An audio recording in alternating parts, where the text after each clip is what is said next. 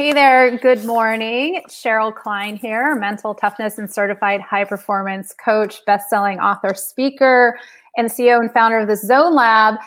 Today is kind of a crazy exciting day because I am so excited to have I would say um, a friend and mentor and someone who I really look up to. And I'm so grateful to have you here today, Rha. Welcome. Thank you so much, Sheryl, for having me. It's my joy to be here.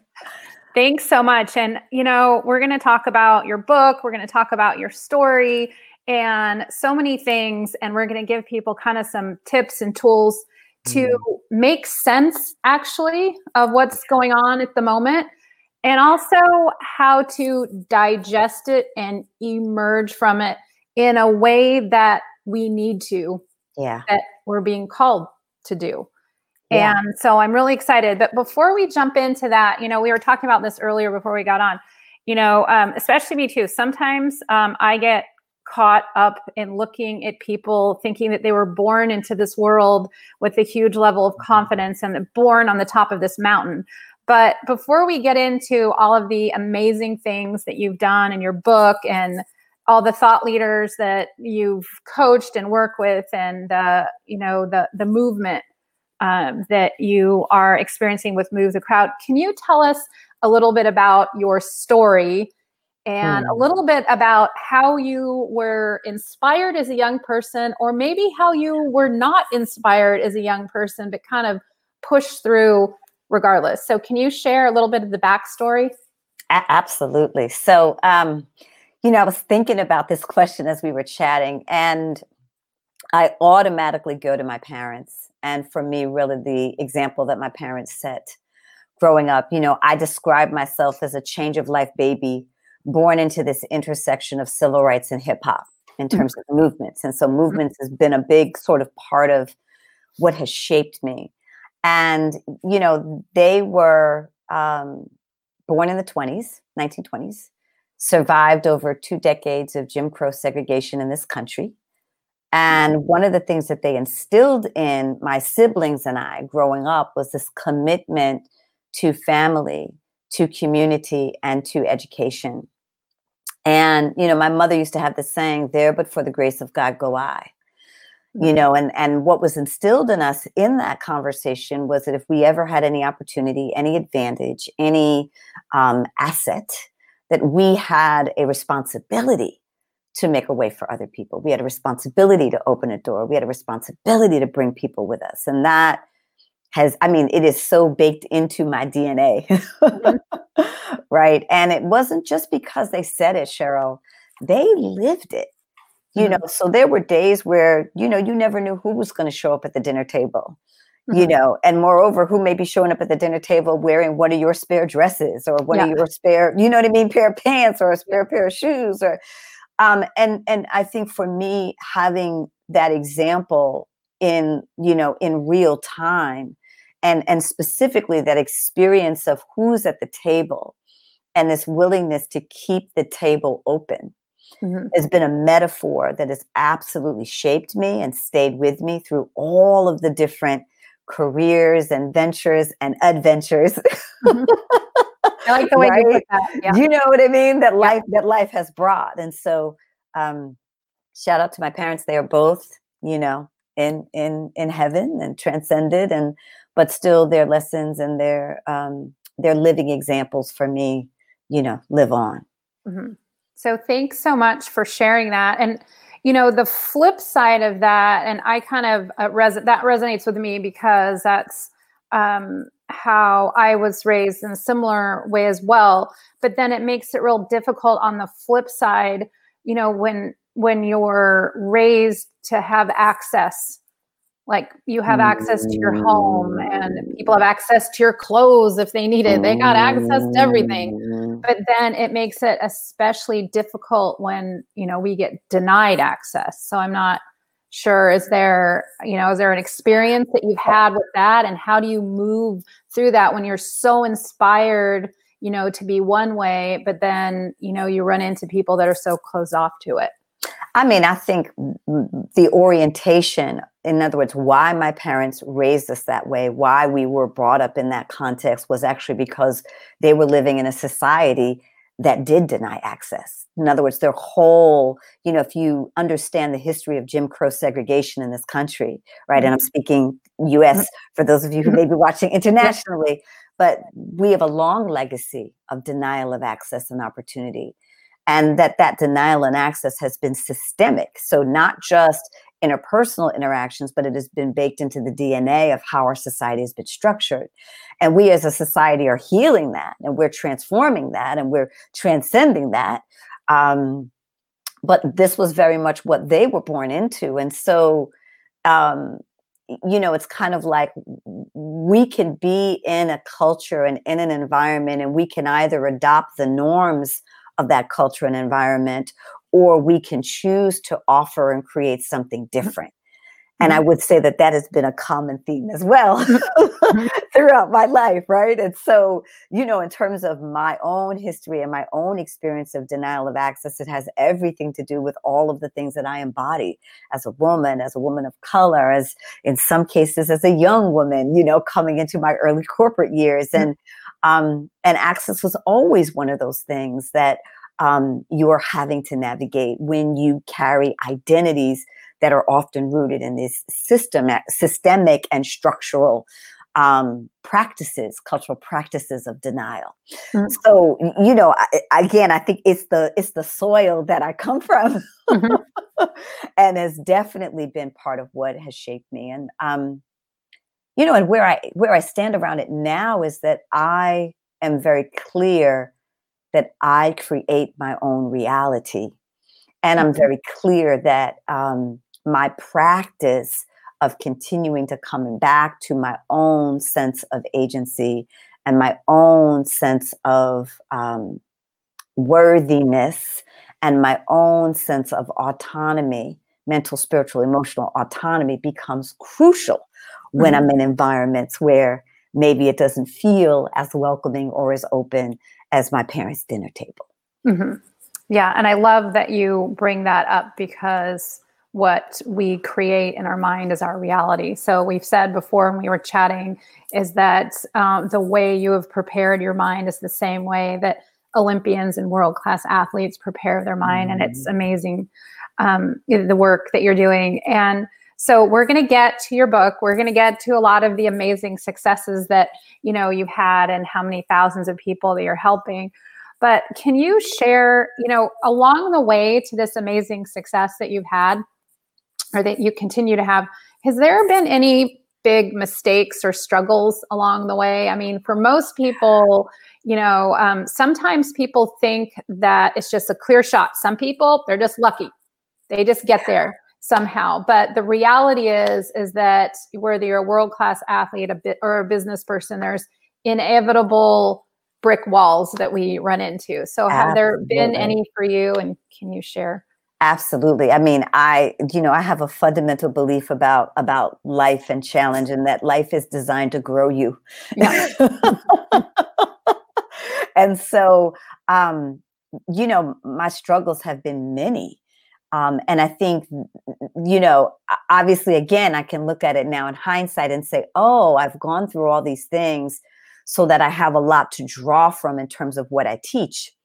Mm-hmm. And I would say that to any leader, right? Or anyone who is committed to making a contribution to our society, to their immediate environment, is that everything that you've ever struggled through or grappled with is what your, you know, is part of what um, deepens and strengthens your wisdom and what mm-hmm. it is that you have to draw from. And so for me, um, many, many years learning how to love myself, many, many mm. years mm-hmm. doing the work, learning how to appreciate this embodiment, you know, and it's everything from this skin to this hair to this, you know, shape mm-hmm. to the things that make me uniquely myself, the way I think, the way I process, the things that inspire me.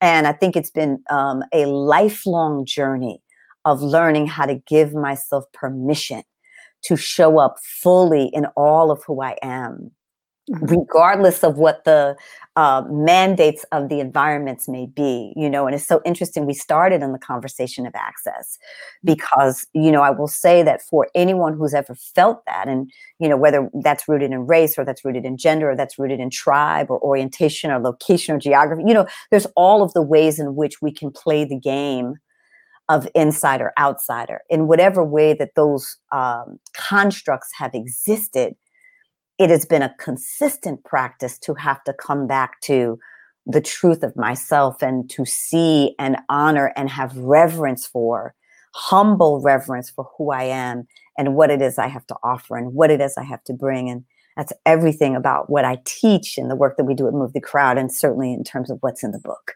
Mm-hmm. Yeah. And I love that talk about um, permission mm. because a lot of times we look for permission from others. We think it's something external. Um, yeah.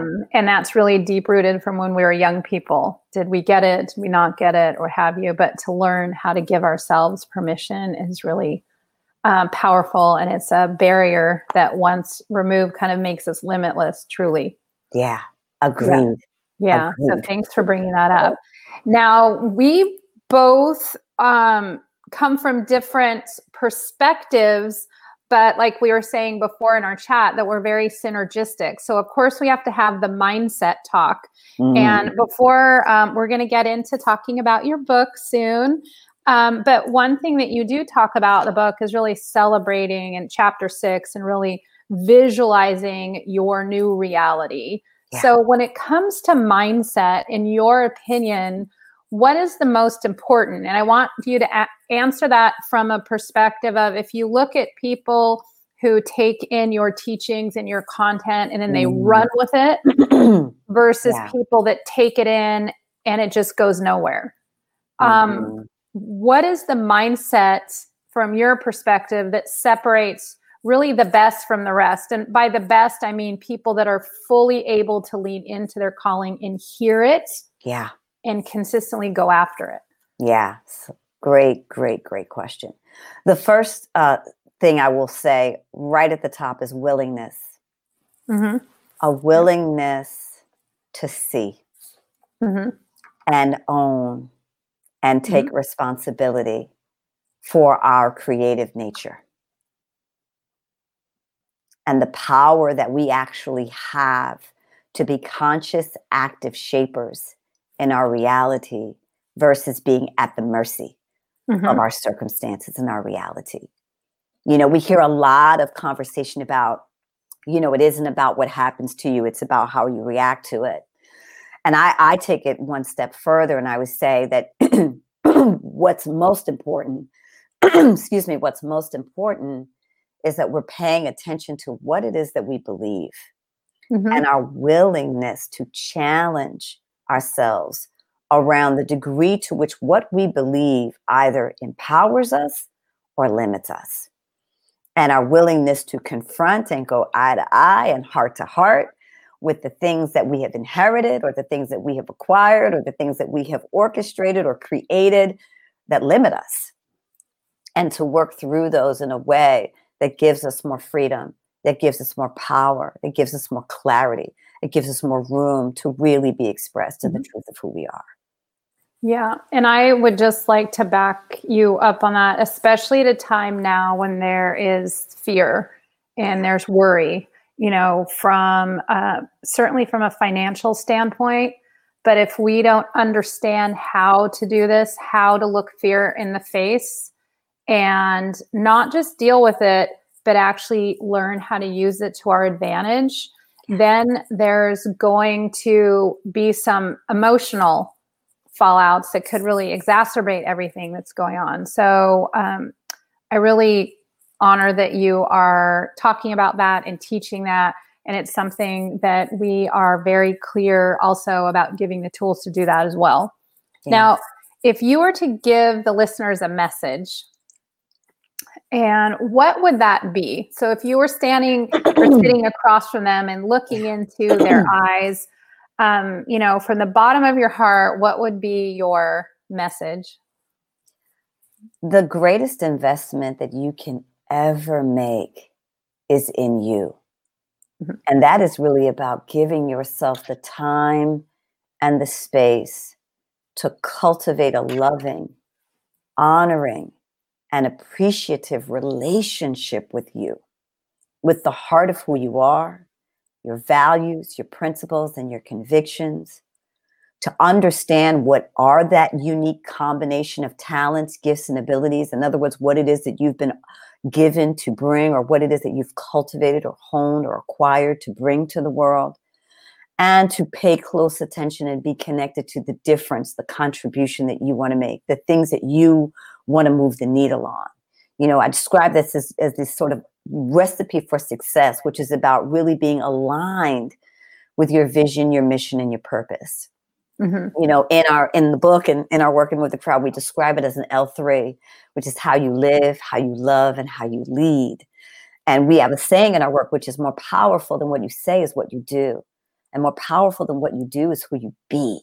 Mm-hmm. Who you be is the foundation for any kind of success that you're wanting to have. And you know, this definition of success as a function of alignment is bigger than what you have or what you may be good at. Because mm-hmm. a lot of us define ourselves, Sheryl, you know this. I'm not telling you anything you don't know because this is your work, right? We define ourselves by what we have or we define ourselves by what we're good at, right? What people have told us makes us worthy and valuable. And I know you see this a lot when you work with the athletes and you work with the celebrities, similar to, to the work that we do with folks at that level. We're playing at that level and this opportunity to discover that actually at the core and the center of you there is another you that has nothing to do with all the roles and the accomplishments and the accolades but really has more to do with the nature of your soul mm-hmm. and the qualities and the attributes and the essences that you bring just by virtue of being in a room like you don't even need to say anything and if we think about the people that we most ex- respect and admire in the context of success, we know that they carry with them a certain kind of presence. There's a certain kind of energy that enters the room when they enter the, enter the room. And that comes from having a context that is in alignment. Comes from having a way of living and being and operating in the world that is an integrity with what they believe is important, that it is an integrity with the gifts that they've been given, that they know are theirs to share with the world, and that is an integrity with the things that they want to impact, affect, change, and transform. And so, our investment in being clear about what those things are, and our investment in committing to and honoring what those things are, are is you know my greatest wish for you because that is the pathway to your higher purpose and to your greatest calling. Mm-hmm. And I really appreciate you sharing that. And I I have to share something, a conversation that you and I had uh, about a year and two months ago uh, when we were in Miami. Mm. It was in January of last year. 2019. And you on said on a rooftop. on a rooftop at a really fun party. Yes, yes. Um, yes. The times are a little different, but we'll get there again.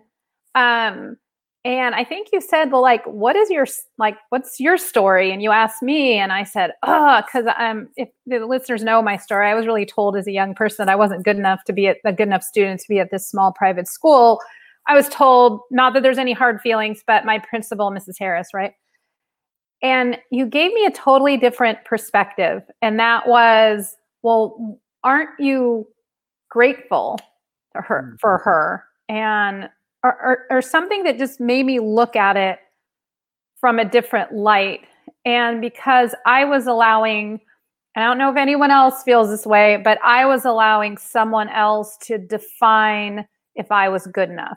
So, in other words, it always had a small private practice, um, but I defined whether I was good enough or not to scale and help 10,000 women a year to be mentally tough and to unlock their purpose and give them the mindset to do that.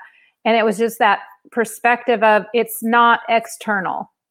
Yeah. The whole good enough thing is not. And sometimes we have things that happen external to us that we just, like you said, need to look at and confront and decide. Yeah. And give ourselves permission.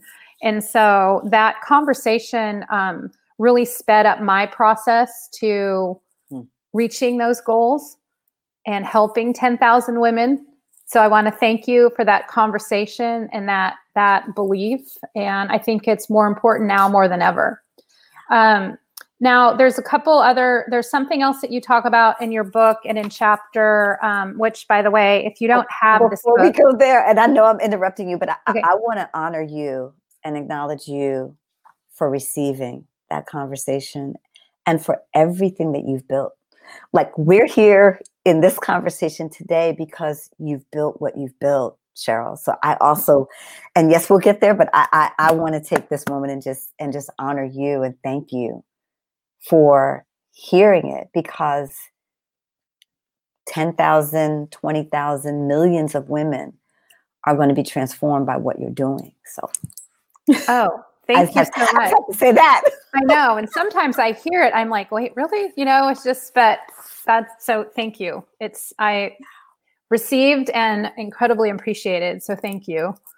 Um, but let, let's switch this back to you. Um, I once again bring up your book, The Mm. Calling. Um, I think this uh, topic has been on people's minds for a long time. Um, but now it's even more so because people might be, well, how do I want to be remembered and what is my calling? And we're reassessing Yep. more now than ever. And so the chapter one, I mean, the, all the chapters resonated with me, but one that really stuck out because it was kind of speaking my language um, was chapter six about really celebrating and visualizing reality. And also prior to that, you talk about forgiveness. Forgiveness isn't something that at least I, and I read a lot of books, a lot of personal development books. Um, I haven't seen it a lot.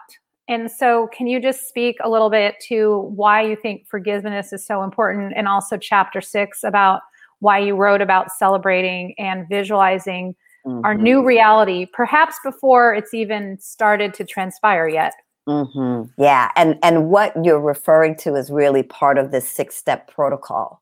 Mhm. That each section of the book, you know, so each fundamental shift, the stay true, the get paid, the do good, Mhm. I walk you through a six step transformative protocol.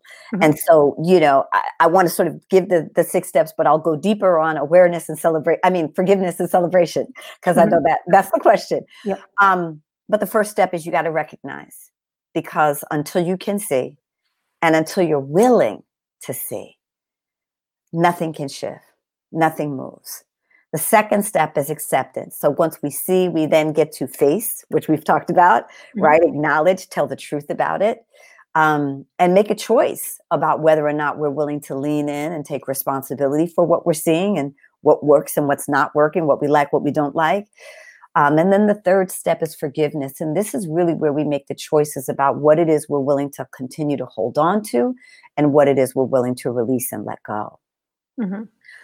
I don't know where we learn how to forgive, Sheryl. This is what I said to you. Like, I don't know if there's a course, you know what I mean, that like, you know, we can go to. There was a very, very popular book, Radical Forgiveness, for many years that kind of started to move through the personal growth world. And shout out to that work because I think it began to give people a, a protocol and a way to do it.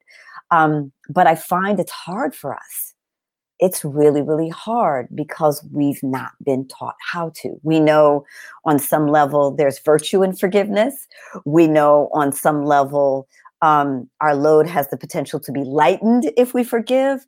But when we're hurt or when we're disappointed or when we feel that we have in some way, shape, or form been wronged, it can be very hard to let go of those feelings, of those emotions. And so I do walk people through a four step ritual in the book and protocol in the book because I want us to be able to strengthen our capacity to uh, to forgive because then we have much more room to create and visualize a new reality. It's very hard to do that when we're still stuck in a lot of the old patterns in the context of our mindset and in our belief system that weigh us down. And so we got to kind of clear away, you know, it's kind of like trying to make the bed with like your Mhm. sweatpants and and all other kinds of things still in the bed. You know, you're not going to get the spread to lay flat if you still Yeah. have all these other things underneath. But once you forgive, you then do open the way for visualizing, reimagining, redefining, recreating this new opportunity. The celebration piece is important because our ability to see our progress and our ability to acknowledge all of the steps that we are taking towards the new desired reality is what motivates and inspires us to keep going. Mm-hmm. And so when it gets tough, when you don't feel like it, when you don't want to, you know, we all have those moments. we all have those moments. Not me. No, I'm just kidding. You know what I'm saying? Right. We all have those moments.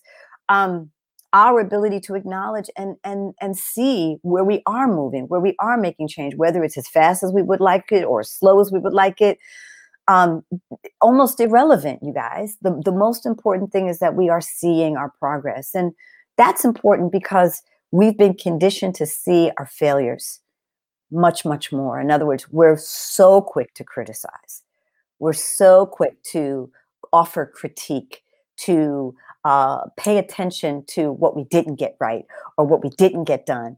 And so this is about the celebration is about building a new muscle and, and creating a new habit that strengthens our capacity to keep going. Mm-hmm. And I want to piggyback on that, not to throw all women under the bus at the same time, but we are way worse at that. Mm. If I mm. can make that gross generalization mm. right now, mm. So having the tools to undo it for sure. And also to further back you up on that, even from a science background, uh, it's really been proven that what we think about over and over again becomes our reality. No question. And so um, we need to choose and choose wisely what we tend, what we put on that loop that we're playing over and over again. Yeah. So I say that you, yeah.